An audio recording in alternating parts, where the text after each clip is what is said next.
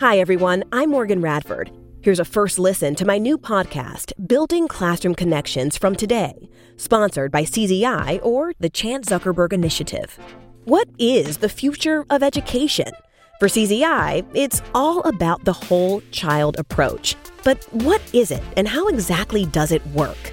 I talked to Priscilla Chan all about it. She's married to Facebook founder Mark Zuckerberg, and she's an educator, a medical doctor, a mother of two, and the co founder of CZI.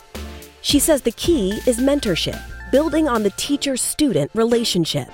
My family were refugees in an Irish Catholic community, and I was like, who am I? Where do I belong?